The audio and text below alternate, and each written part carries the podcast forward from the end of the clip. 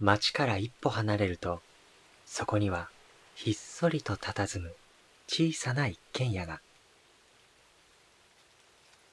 ここは音楽喫茶銀南。どうやら今夜もいつもの三人、銀南トリオが集まっているようです。歌と朗読、弓。サクソフォーン、しおり。ピアノ、好み。この三人でお送りするくつろぎと音楽の時間。あなたも少しだけご一緒しませんか？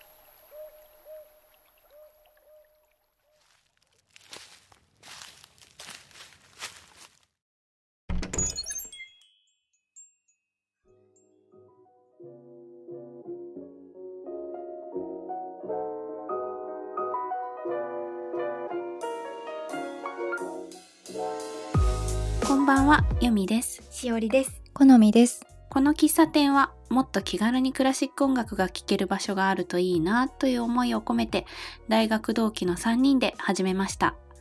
普段感じていることを話したり、最後にはおすすめの曲を演奏しますので、ぜひゆっくり楽しんでくださいね。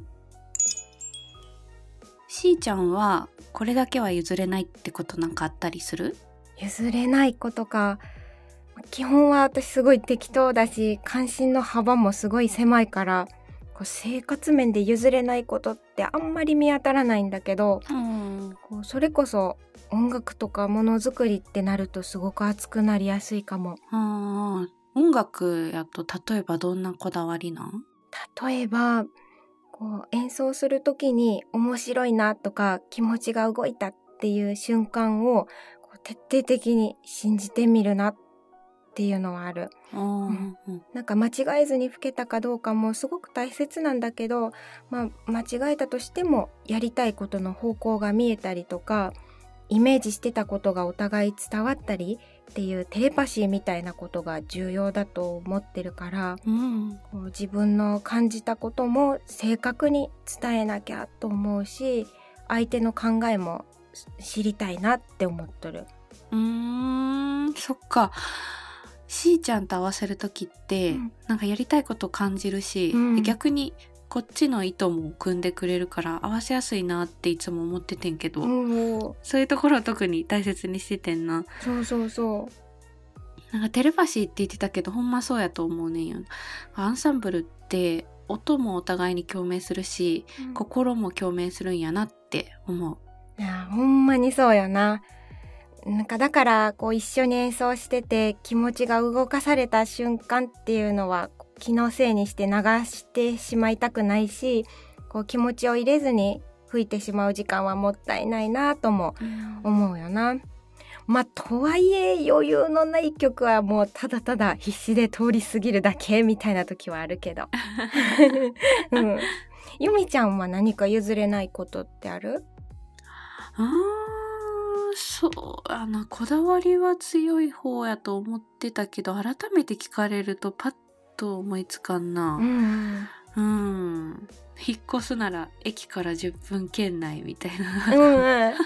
くだらんことばっかり出てきちゃう。今の話を聞いてて。いやもう距離大事よな。分かった。そう。一個思いついたうん。はい一つそうあるのはお。自分のやりたいことを貫くっていうのはあるかなう、んうんうん。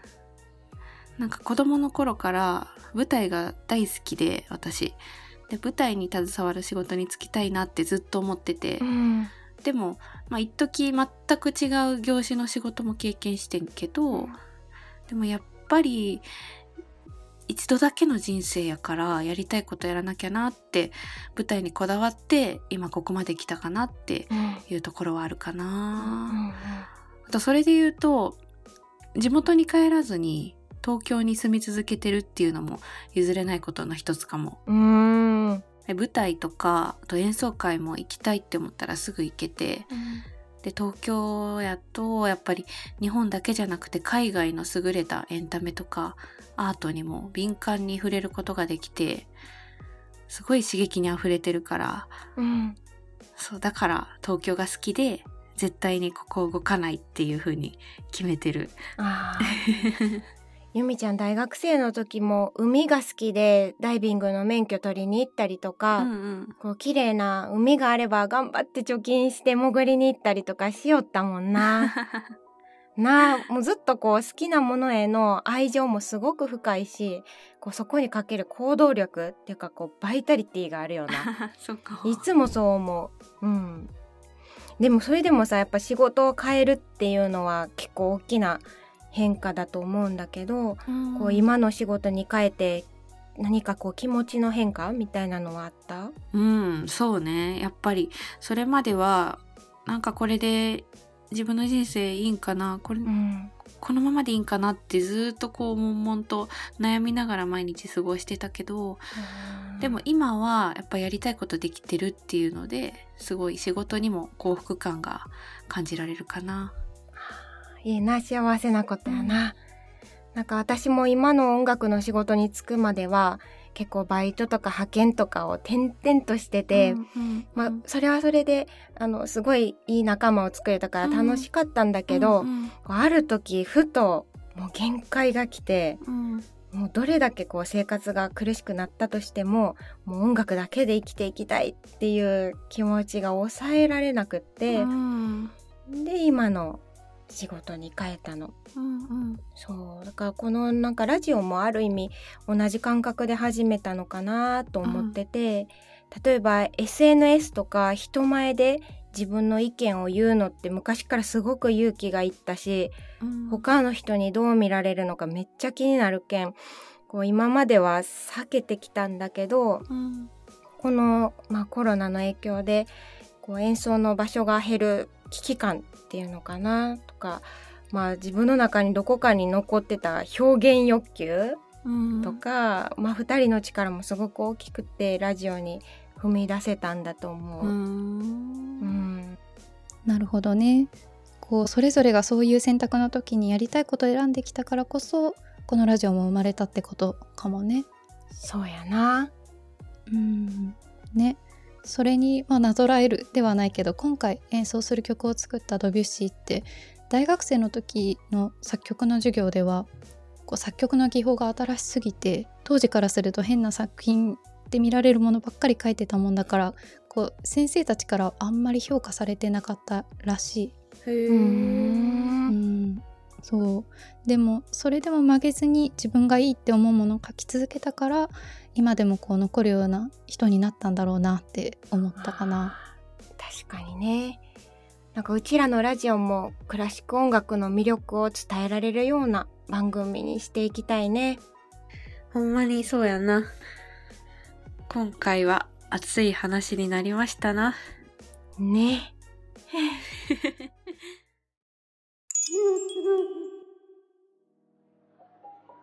さっきお話ししていた通り